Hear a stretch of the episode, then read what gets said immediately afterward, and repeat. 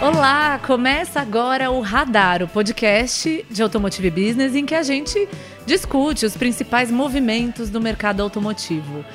Seja bem-vindo, seja bem-vinda. Eu sou a Giovana Riato, sou editora executiva aqui da B.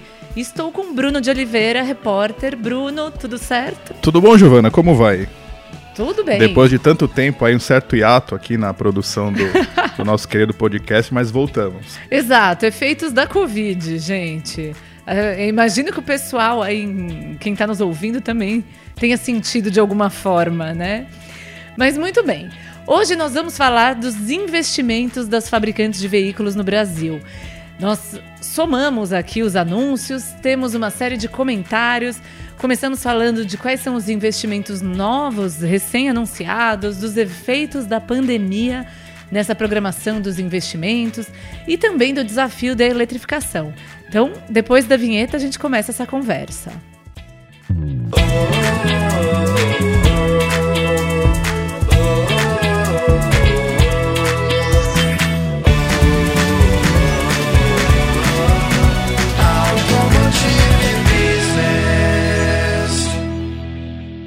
Somamos aqui os investimentos anunciados pelas montadoras de veículos no Brasil. Uma matéria muito legal que está no ar, feita pelo Vitor Matsubara. Quem não leu, fica o convite. E temos 52,6 bilhões de reais em investimentos anunciados até 2025. Isso desde aportes que já vêm de alguns anos, quanto o que foi anunciado mais recentemente. E aí, Bruna, o que é muito legal que a gente vinha conversando antes de começar a gravar é essa questão do aumento, né? Porque no ano passado, em abril, nós fizemos essa mesma soma e naquele momento a indústria tinha em anúncios de investimento é 8,6 bilhões a menos do que agora. Então, de fato, entre coisas que terminaram e coisas que começaram, o saldo é muito positivo.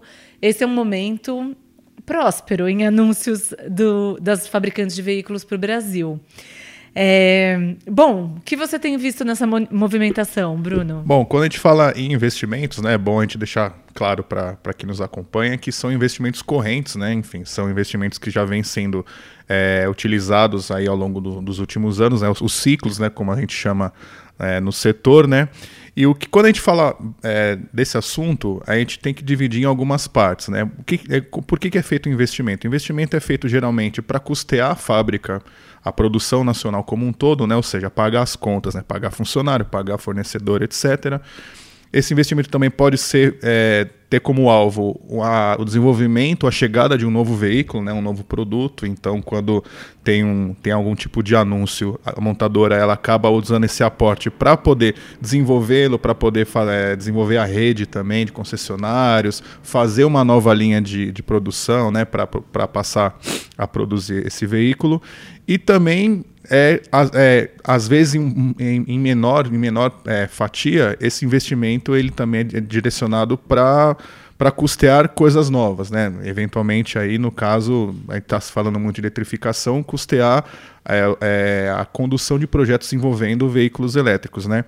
Então se a gente pegar a comparação desse, é, entre esses valores que você citou, né, da, das duas matérias que a B produziu é, e tentar extrair né, fazer análise em cima desses três pilares, eu acho que em termos de valores está tá bem parecido né, com o que vem sendo investido, investido nos últimos anos. Né? Geralmente, quando tem um modelo, se fala em um bilhão, né, que é aquele valor meio que tradicional para se construir uma nova linha, atualizar uma nova linha de produção.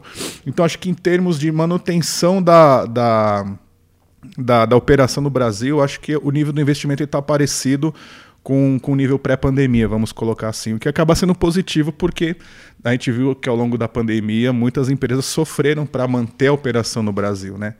Não tinha o mercado restrito aqui por causa da, das medidas de segurança, o mercado um certo declínio e as matrizes fechando a torneira para para aqueles empréstimos intracompany, né? Então, assim, quando a gente fala que ah, o nível está tá, de certa forma mantido, é, pelo menos na, naqueles níveis de pré-pandemia, eu encaro como algo positivo, o que significa que as montadoras mantiveram a aposta aqui no país, apesar de toda a situação.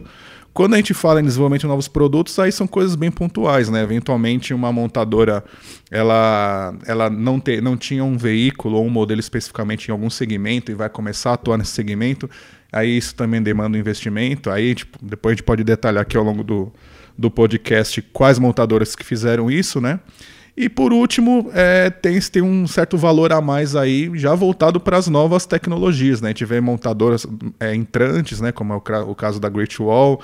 Tem também aí a, a BYD também com alguns investimentos, né?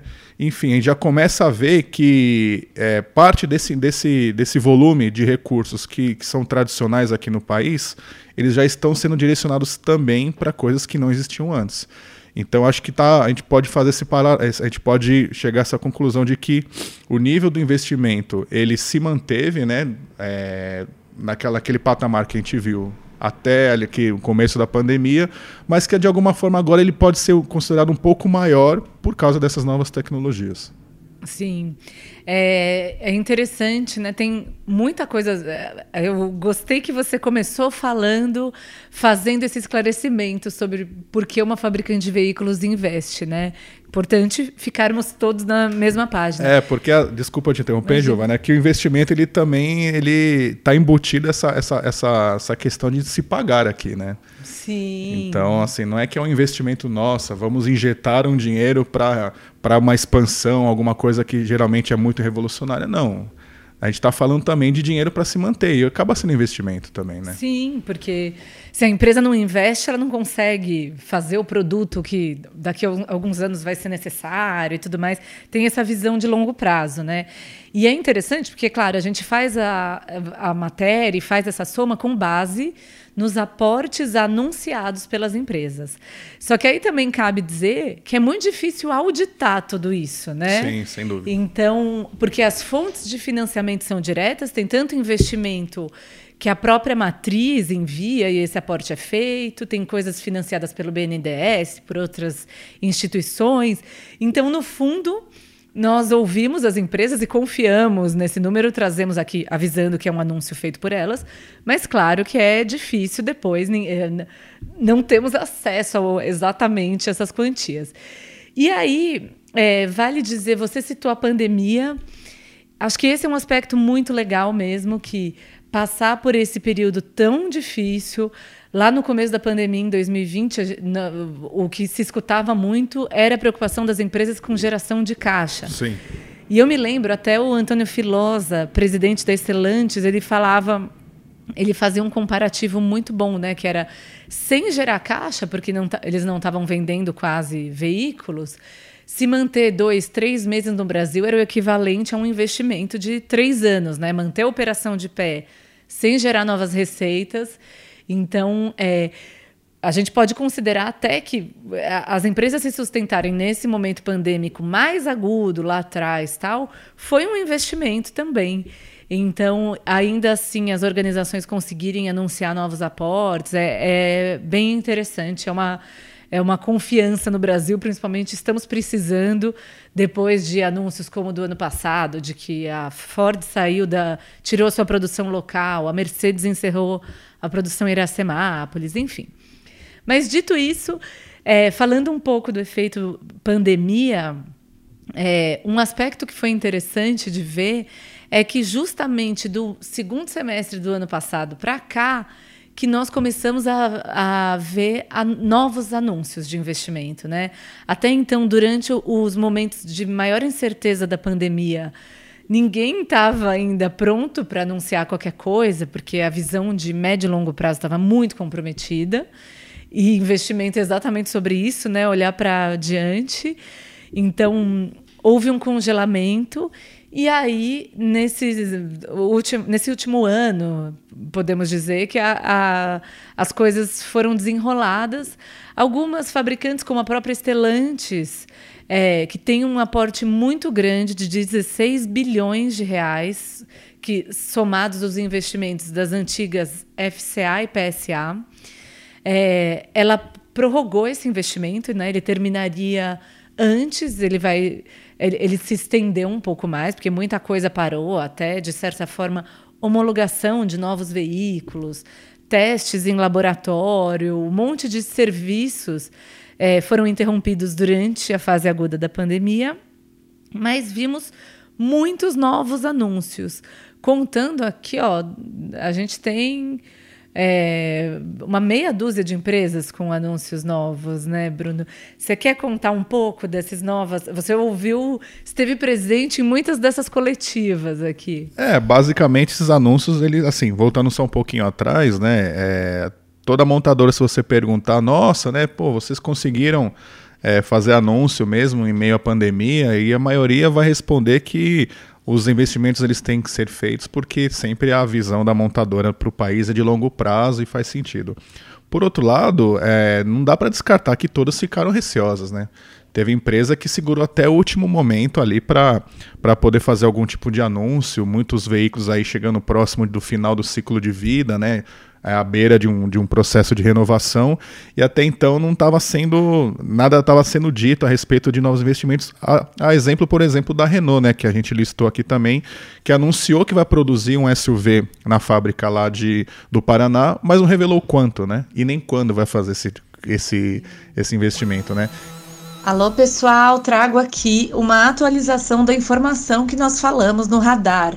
É, na quinta-feira, dia 30 de junho, a Renault enfim anunciou o montante que vai investir no Brasil. A empresa vai aplicar 2 bilhões de reais é, para atualizar a fábrica de São José dos Pinhais, no Paraná, implantar ali, começar a produzir uma nova plataforma é, que vai dar origem a um novo SUV compacto e também fabricar ali no Paraná uma nova família de motores turbo 1.0. Então, assim, é um caso extremo, mas ele, ele, ele ilustra bem um sentimento que sim, ele esteve presente ao longo do ano passado entre as montadoras, né? Naquele, é naquela, naquela pegada meio assim, vamos, vamos segurar até o limite para ver o que vai acontecer, para para a gente ter um mínimo de, de, de, de visão ali do que está acontecendo para poder anunciar. É claro que a maioria dessas empresas que anunciaram esses, investimentos, como a Volvo, que anunciou um em 200 lá na fábrica lá do Paraná também, a própria Nissan, Volkswagen, elas não contavam eventualmente com o efeito dos semicondutores, né? Que eu acho que talvez se, se a crise tivesse eclodido um pouco antes, não, não apenas a Renault seria a única empresa a falar que vai investir, mas não quanto e quando, né? Então acho que é, que, é, que é meio isso, né? As montadoras, nesses, esses, esses investimentos que vocês podem estar agora é, acessando lá no, no, site, lá na matéria a respeito do, dos 50 bilhões, né? Você pode ver que a maioria é tudo no, novos produtos, né? Você a Volkswagen vai produzir um, um, compacto lá em Taubaté, se não me engano, o Polo Track, né, que vai ser feito lá. Tem no caso da Nissan, que é uma, é uma montadora que, que produz aqui no Brasil apenas um modelo e eventualmente aí nesse novo ciclo pode estar tá se preparando para um, um, novo lançamento, né, já que eles vão modernizar a fábrica lá no Rio de Janeiro. A Volvo vai lançar, na verdade esse da Volvo eu acompanhei é, é para modernização da fábrica é, todo um investimento em indústria 4.0, manufatura digital, né? E atualização da, da, e desenvolvimento de novos produtos, ainda que não tenha nenhum produto em vista, né? Nenhuma, nenhuma nova cabine de caminhão. Então acho que é isso. É, esses investimentos são pontuais e, e, envolvem um movimento natural que é do movimento dos lançamentos, né? Que geralmente demanda investimento. Sim. O, cabe dizer né, que dos anúncios recentes tivemos de veículos pesados, né, de caminhões e ônibus, Volvo, Iveco e DAF. Então, Volvo com mais de 1 bilhão e 200 reais, Iveco com 1 bilhão, que é o maior aporte da companhia já feito no Brasil. DAF vai investir 400 milhões, então aí um movimento importante das fabricantes de veículos pesados.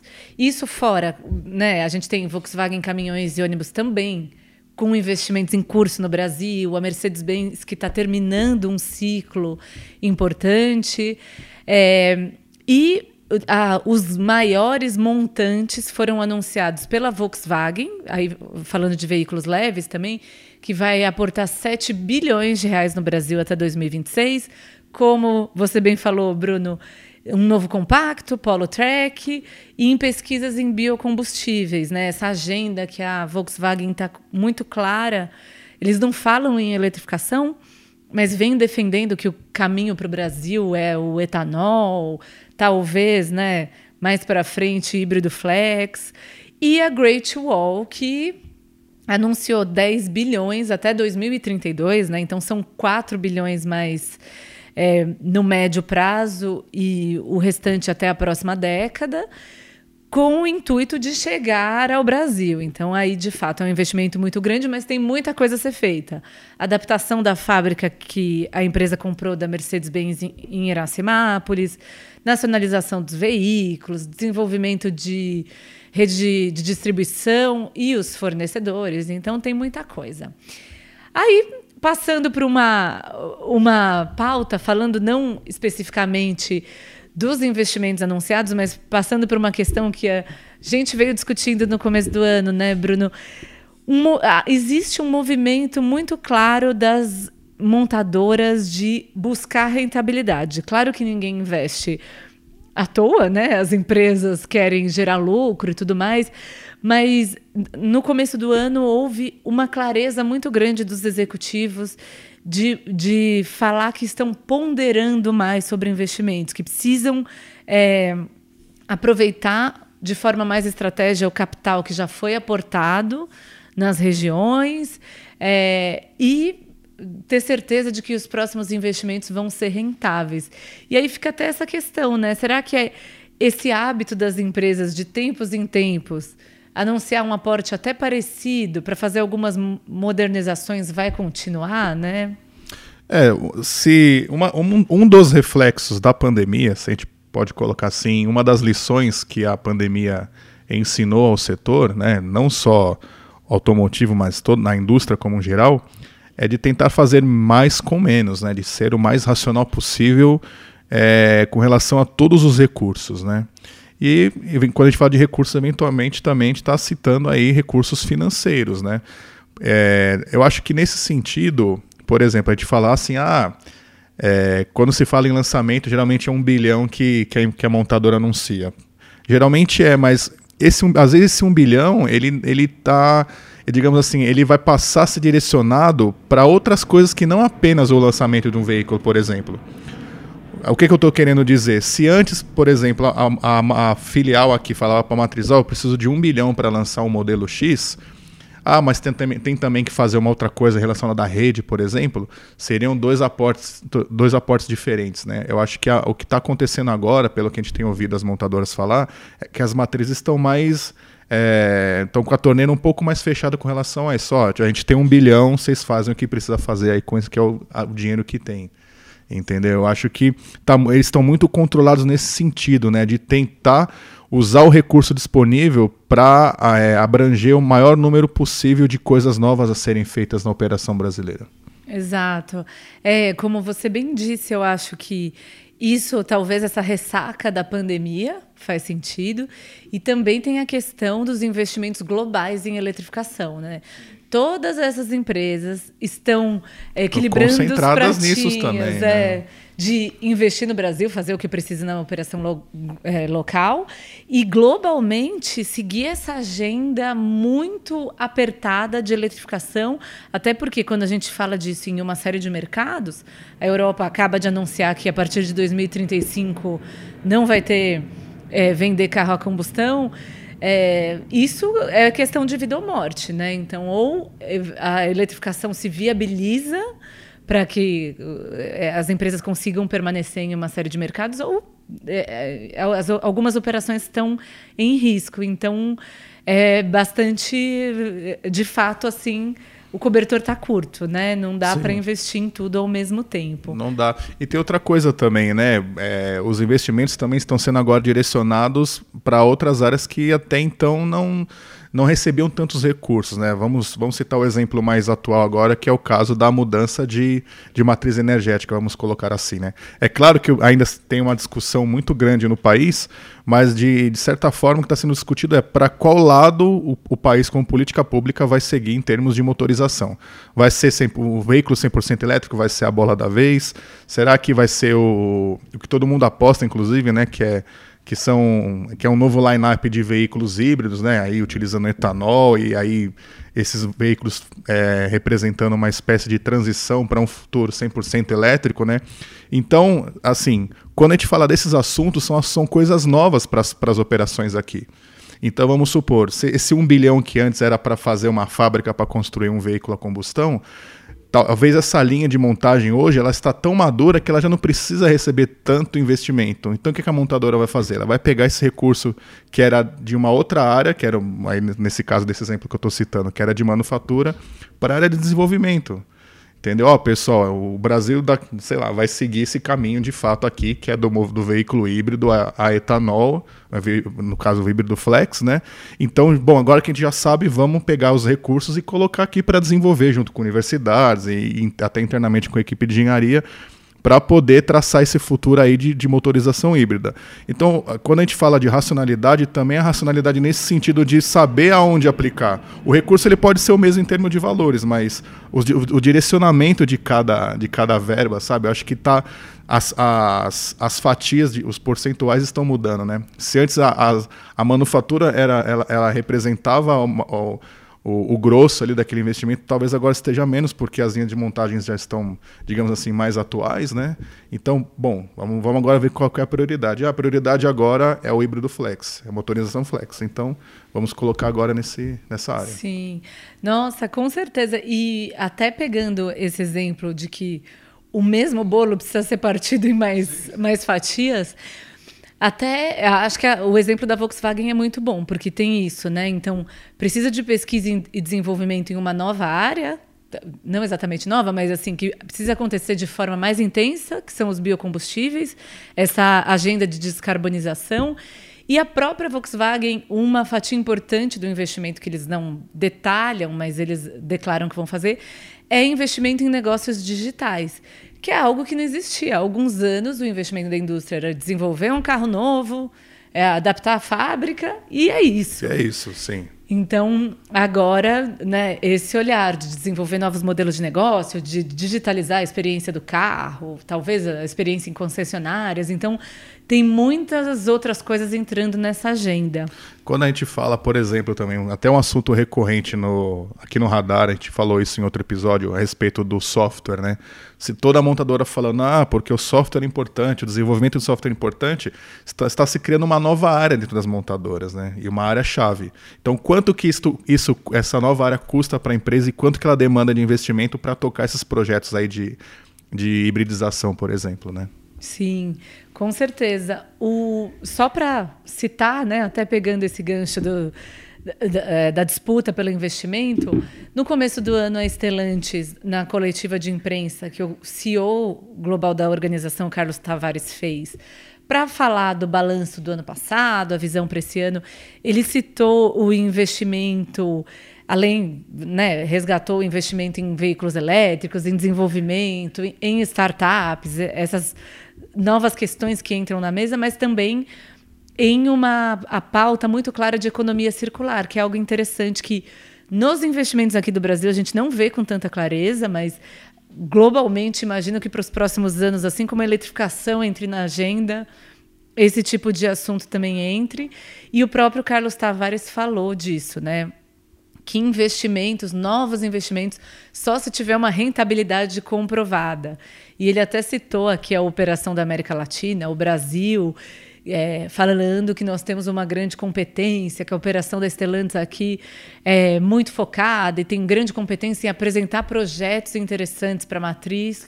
Então, que a tendência é que a gente continue a receber investimentos.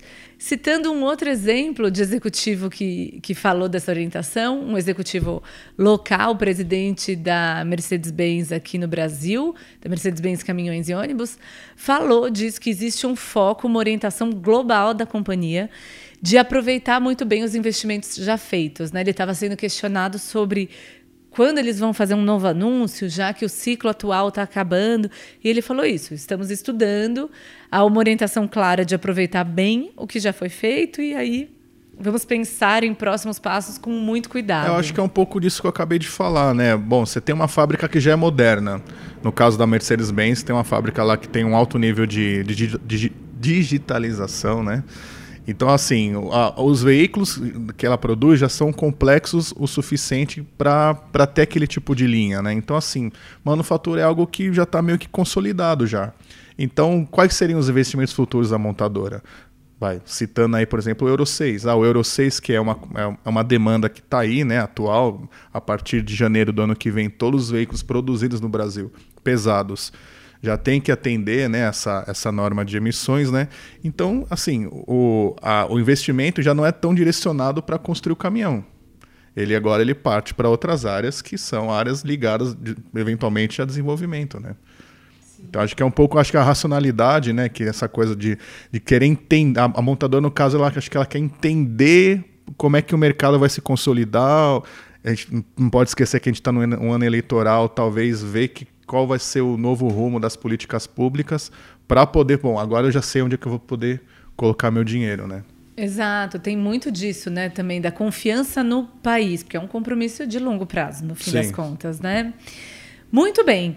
Eu gostaria de falar um pouco sobre eletrificação e o desafio de, dos investimentos nessa área, mas antes, vamos ouvir o áudio que o David Wong, consultor, nos mandou aqui comentando esse assunto. Pedaço desse investimento foi declarado pré-pandemia, ou exatamente no começo da pandemia. E com dois anos de pandemia, ainda com problemas de semicondutores e bem como a retomada econômica, pode ser que o prazo de 2025 para esses valores seja um pouquinho prolongado. Você tem investimento no powertrain, nos sistemas é, de de escape, né, justamente controles de emissões, bem como as plataformas e também os modelos. Cada um tem um ciclo de vida diferente ao longo do período econômico esperado. É, esse ano entrou o L7, né, que já teve necessidade de algumas alterações seja no sistema é, é, de escape, né, bem como alguns motores que deixaram de ser utilizados, pelo menos para a venda no mercado nacional. E em 2025 nós vamos ter o L8, que tem uma exigência mais uh, ampla com relação às emissões. O ano que vem nós vamos ter o P8, na qual os veículos pesados terão que entrar no que seria equivalente ao Euro 6 né, em termos de emissões, que vai também exigir mudanças na, na, na na melhoria de emissões e eficiência energética. Quando a gente vê é, todos esses investimentos colocados, vocês vão ver que grande parte, ou uma parte significativa, está voltada para os veículos pesados, que obviamente não faz sentido você estar né, é, com motores que atendem o, o, que seria o Euro 5 e também tendo que entrar né, para o Euro 6 a partir do ano que vem, e não tendo plataformas mundiais para isso. Né? Os pesados seguem uma situação diferente da situação dos veículos leves. Além disso, a gente lembrar o seguinte: é, há alguns investimentos de eletrificação. A Volkswagen Caminhões está fazendo investimento significativo em termos de estudo e melhoria do seu produto e-delivery, né? por isso esse investimento significativo. Então, no lado de pesados, esse eu diria que são as partes mais relevantes do porquê eu tenho que entregar o investimento para ter o produto em ordem a partir do ano que vem. Quando a gente olha para os leves, tem que lembrar o seguinte, né? Uh, se vocês olharem a Stellantis, que teve investimento anunciado anterior à fusão efetiva né, FCA com o PSA, a própria mudança né, potencial de os modelos Fiat adotarem a, a plataforma CMP da PSA faz com que você tenha mudanças, seja na plataforma, seja de como os modelos vão ser desenvolvidos a partir da, daqui para frente. Então, é, eu diria o seguinte: os investimentos vão vir, talvez com algum alongamento desse cronograma, mas eles continuarão a ser significativos para atender seja a questão de emissões e eficiência energética, seja pela questão de que você precisa de uma renovação né, dos seus produtos pela própria necessidade e atualização dos seus modelos. Bom, o David trouxe aí um aspecto interessante, né, dessa questão de como os pesados também puxam novos investimentos, porque nós temos essa agenda é, de programa de emissões.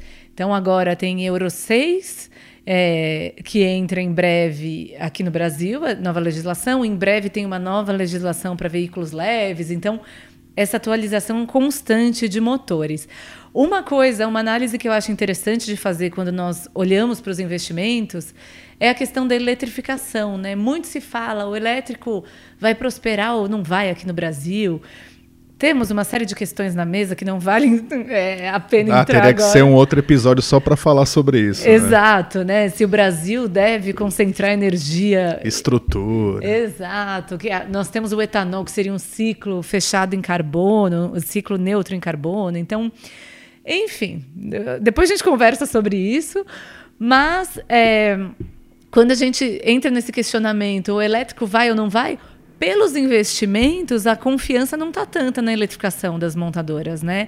Porque de tudo que a gente tem na lista, que mais uma vez convido o nosso ouvinte a acessar lá nessa matéria sobre os investimentos, de tudo que nós temos na lista, só Great Wall Motors tem um claro foco em eletrificação e a Volkswagen Caminhões e Ônibus que também cita. A empresa tem um investimento de 2 bilhões de reais que foi anunciado em 2021, vai até 2025 e tem aí a, o amadurecimento do caminhão elétrico do e-delivery que está em produção em Resende. Então, no mínimo curioso, né? É sim, mas a gente tem que, a gente tem que falar também que são, são situações diferentes, né? É, são investimentos diferentes no caso, né? Por exemplo, a Great Wall ela está investindo na, na, construção de algo que é novo, enquanto que as outras montadoras que a gente citou aí, enfim, na, no, na, minutos antes aqui no podcast, são montadoras que estão se adaptando, né? Então você percebe como o tipo de investimento ele é diferente quando você está construindo algo que é novo algo que está partindo do zero e enquanto as outras montadoras estão investindo numa transformação, uma coisa que é mais densa, é mais demorada, né? Então acho que isso é muito interessante. No caso da, da Great Wall não teria como ser diferente esse valor aí, porque a empresa que está chegando agora é um produto diferente e é uma rede que é do zero, fornecedores que eventualmente podem chegar no Brasil, é, fornecedores novos. E quando a gente fala fornecedor, a montadora ela exerce um papel fundamental na instalação dele aqui, na, na parceria ali para de fornecimento, né? Existe capital dos dois lados nesse processo, né?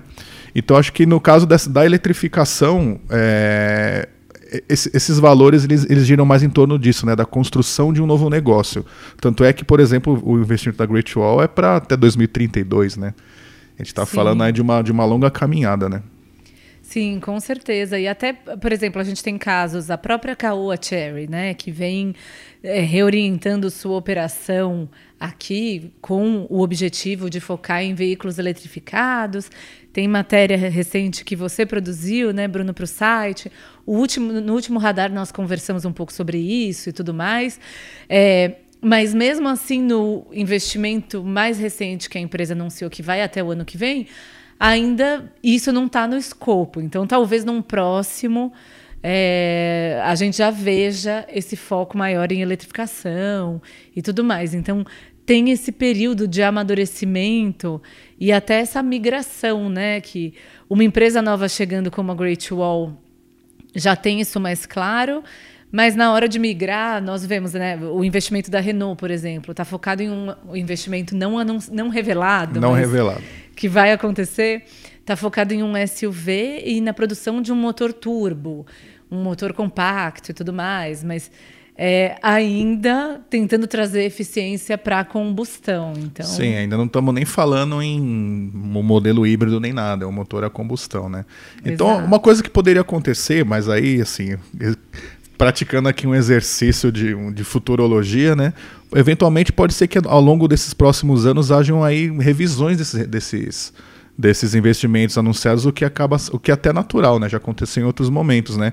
Muito em função dessa, dessa necessidade que existe hoje de se investir em novos, novos tipos de powertrain, né? Eu acho que o mercado vai demandar isso, a gente está vendo essas entrantes chegando, a gente está vendo, por exemplo, a Toyota já com uma, com uma produção já consolidada de modelos híbridos aqui no país, né, mostrando que dá para fazer, que é possível. Então a tendência é que as outras sigam esse caminho também e, eventualmente, por que não rever os, os investimentos já anunciados para mais, né? Exato, e até vale destacar que desses 52,6 bilhões de reais anunciados, uma grande parte está em fim de ciclo, né? Então a gente citou, nós Sim, falamos aqui, principalmente de quem anunciou recentemente, mas tem muita coisa para acabar entre esse ano, ano que vem, e aí são empresas que podem fazer anúncios bem interessantes com essa abordagem de eletrificação. Sim, esse ano, por exemplo, a gente pode citar a Fenatran, que é o maior evento de veículos né, pesados comerciais aqui do país, e geralmente são feitos anúncios na feira, né? Que acontece agora no final do ano. Então, como você bem lembrou, é importante também salientar isso, que são investimentos, alguns deles estão em final de ciclo. Então, eventualmente, no próximo ciclo, né, nos próximos anúncios, já estejam contabilizados aí valores destinados para esse novo tipo, essas novas áreas né, de, de atuação, que é até uma coisa que saiu na pesquisa cenários que que a Automotive Business fez com a Roland Berger, que eles, eles citam isso na pesquisa, né? Foi aferido esse, essa informação de que muitas montadoras, quando se fala em investimento, já está olhando para novos tipos de, de, de, matriz, né? de novos combustíveis, etc. Né? Então acho que isso deve ser a tônica dos próximos investimentos, sem dúvida. Perfeito. Então vamos acompanhando daqui vamos. o amadurecimento desses investimentos, o anúncio de novos. Esse, esse tipo de informação é algo que a gente está sempre de olho. Então você que atua no setor automotivo da mobilidade quer saber, pode procurar lá no nosso site que estamos sempre atualizando. Então, como sempre, antes de ir embora, deixo o convite para que vocês comentem sobre o que acharam dessa, desse episódio, deem sugestões para os próximos, né, Bruno? Sim, sim, estamos sempre abertos a ouvir aí o que, você, o que vocês têm a dizer. É muito importante para que a gente até possa direcionar, eventualmente, aí as pautas para os próximos episódios. Exatamente. Então é isso, ficamos por aqui. Valeu, pessoal. Um abraço, até a próxima. O Radar é uma produção de Automotive Business. Eu sou Giovana Riato. Eu sou o Bruno de Oliveira. A edição do Radar é do Marcos Ambroselli, a direção de arte é do Luiz Prado e a nossa trilha é do Chibruski, Guilherme Schildberg. Até o próximo.